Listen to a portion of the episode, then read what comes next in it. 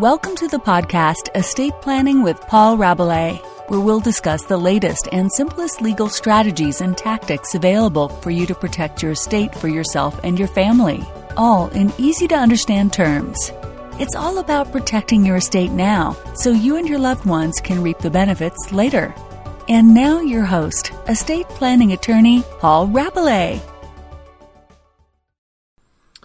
So, this podcast addresses when a disclaimer or renunciation may be an effective estate planning tool to be used after someone passes away.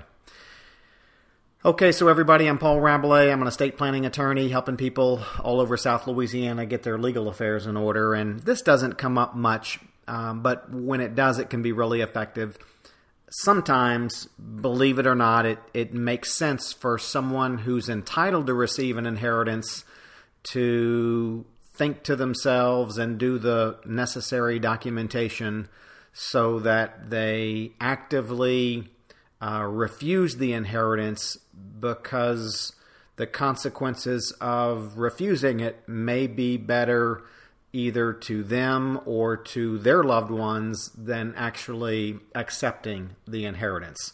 So let me give you a couple of examples. Let's say dad passes away and dad is leaving some assets to mom.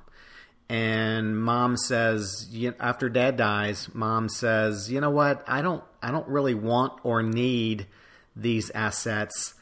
I'm just going to renounce it disclaim it. We'll talk about those terms in a minute. And let those assets go on down to our children or dad's children, which let's say in this case is their children.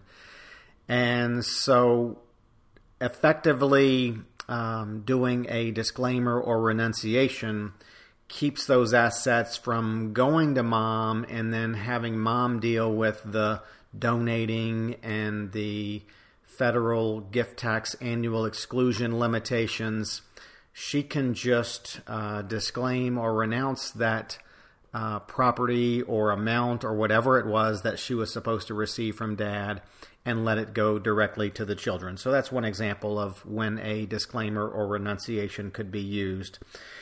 Or mom may pass away, may pass away, and you know she leaves everything to let's say it say her two children and one of the children says, "You know what? I don't I don't need um, what mom is leaving me.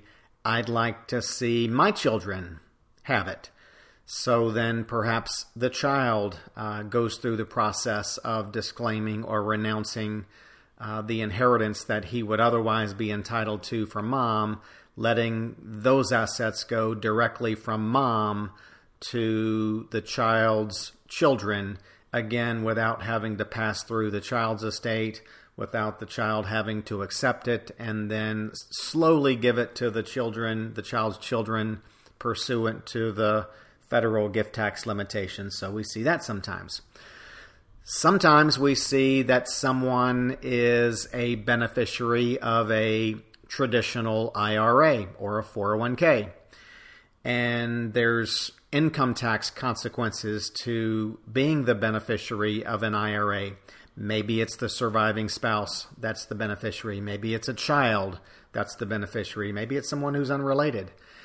And they, in the process of you know determining the consequences of being a beneficiary of a traditional IRA, they say to, them, to themselves, you know what, um, the a lot more tax can be deferred uh, and there can be a lot more growth in this IRA if I disclaim the IRA and allow uh, the portion of the IRA that I was entitled to to pass on to the secondary or contingent beneficiary.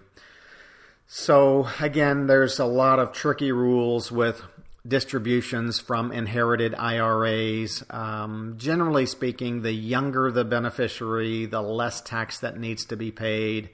Um, so sometimes um, either a surviving spouse or a child of an IRA owner will disclaim their portion of the IRA and uh, then you know those contingent beneficiaries would be the ones that would be entitled to that portion of the IRA. So those are a few of the examples. There's some really particular rules on how you do this.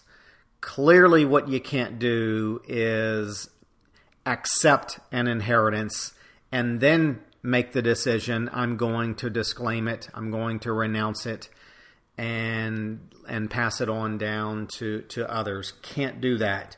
So you've heard me say uh, both the term disclaimer and the term renunciation. Let me get that out of the way. First of all, a uh, the disclaimer is really a, a federal term, really a federal tax term, and we used to use it a lot more because there would be some pretty significant estate tax savings when someone disclaimed an inheritance and, and allowed it to, to go to others um, because it would prevent the assets from being added to the disclaimant's estate.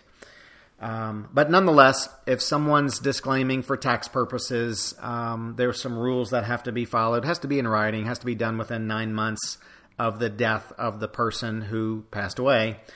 And like I said a moment ago, the person who's disclaiming can't accept any of the benefits of that property that they you know otherwise be entitled to.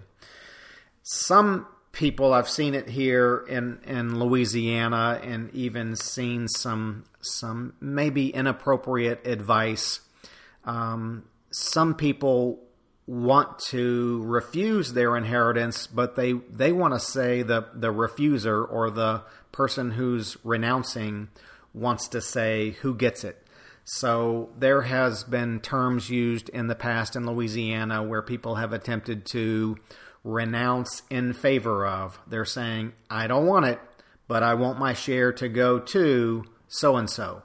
Well, you you can't do that and get those tax benefits that come from renouncing. If if you renounce it in favor of someone, it's considered as if you've accepted it and then donated it to them, which de- which defeats the whole purpose of doing a disclaimer. So the renunciation is always done as as part of getting the Louisiana succession or probate, whatever you want to call it, or it's always part of the trust administration when someone's leaving assets to others through a trust. It's always done as part of that, can't be done after the fact. And finally, note that at least here in Louisiana, you can't get out of paying your debts or even paying for the nursing home by refusing an inheritance.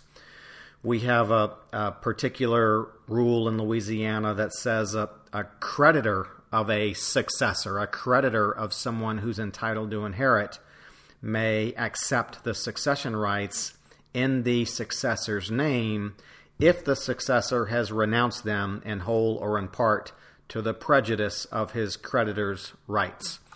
So, uh, if I owed a million dollars to somebody and and I was left a million dollars by someone else, um, I can't say, well, I'm going to renounce my million dollar inheritance, let it go on down to the, people who w- uh, would have uh, inherited had I predeceased the person who died. Um, my creditors can come in and um, accept that, that that those succession rights to the million dollars if I had renounced them. So out of luck there. And another issue that comes up, you know, fairly frequently is the issue about renouncing and nursing home care. So, um, you know, let me give you an example. You know, uh, dad dies, and it's determined that by the family that you know mom's got to go into a nursing home. She can't live by herself, and dad left mom assets. He may have left her an IRA, he may have left her money, he may have left her property.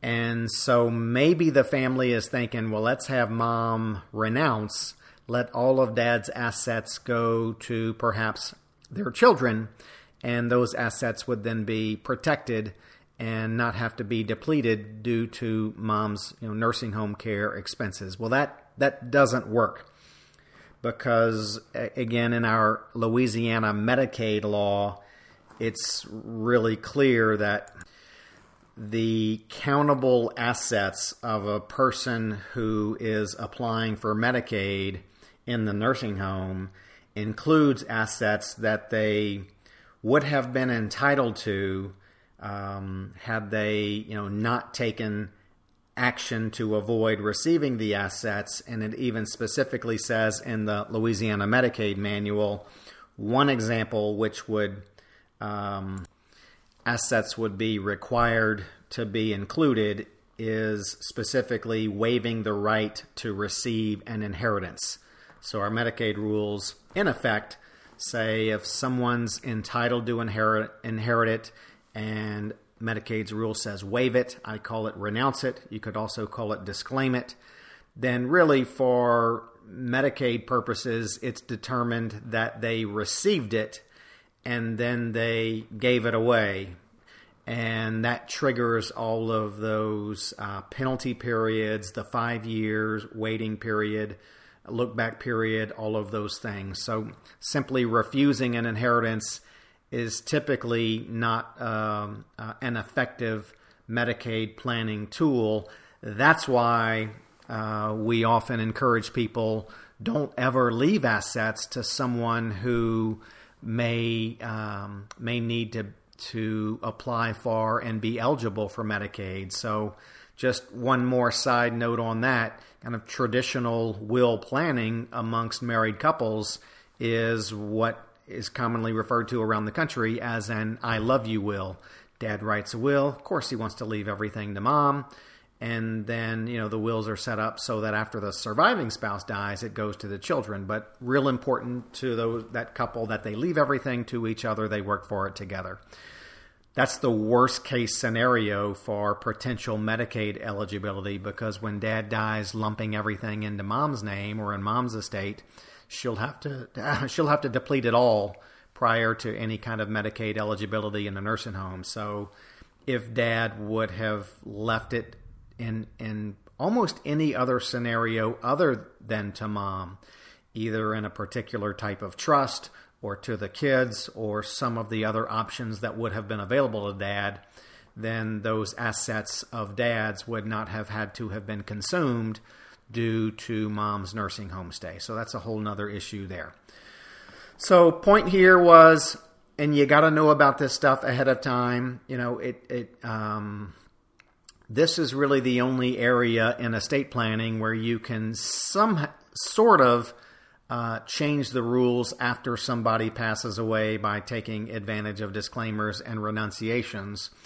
And if you're really on top of your game, you're on top of it in the, you know, as you're creating your estate planning program, if you foresee the uh, possibility that someone may want to disclaim or renounce, then in that estate planning program and in the customized legal documents, you'll want to make specific provisions for what happens to your estate or that part of your estate should someone uh, renounce or disclaim their inheritance because you go back to those um, governing documents to determine who gets the renounced or disclaimed assets should someone renounce or disclaim assets. So, hope that helps. Um, make sure you get things in order ahead of time. It's um, uh, I've seen too many circumstances lately where families are getting torn apart because issues were either ignored or not addressed the right way um, little bit of prevention can can really help um, family relationships and uh, over the long haul. So, I'm Paul Rabalais. Y'all go out and take uh, uh, take care. Um, make sure you leave that legacy the right way. Y'all have a great day. See ya.